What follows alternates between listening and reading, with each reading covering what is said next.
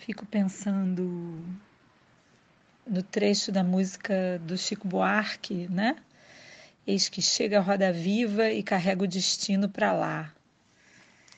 E fico pensando também é, nessa quarentena, assim, é, no desejo de ter um horizonte de expectativa, né? Todo dia eu exercito isso, como se fosse uma meditação, um mantra, né? Eu penso sempre projetado para o futuro, coisas que eu quero fazer depois desse momento, depois desse turbilhão.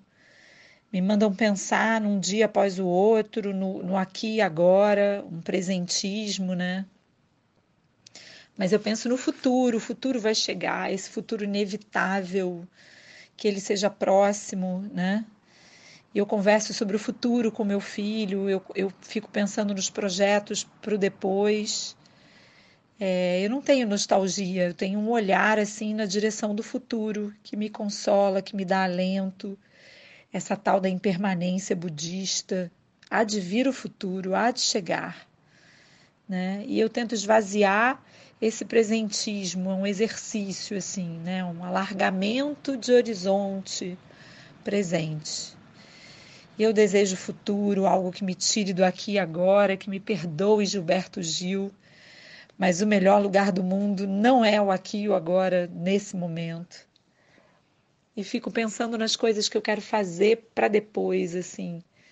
Eu quero dançar forró, eu quero ir com meu filho para o meio do mato, ir para a cachoeira, fazer caminhada, encontrar meus amigos, tomar chopp na, na pobreta da Urca, que é a mureta mais humilde da Urca, é, escalar, subir montanha, ver bicho no meio do mato e tomar banho de cachoeira, sair com meu filho, passear com ele, ver gente, ver rua.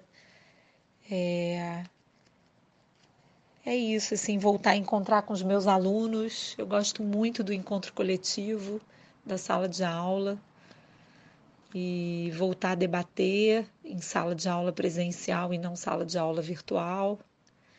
Como diz o Tomás, assim, é, na realidade, encontrar com as pessoas na vida real. Eu quero encontrar com as pessoas na vida real.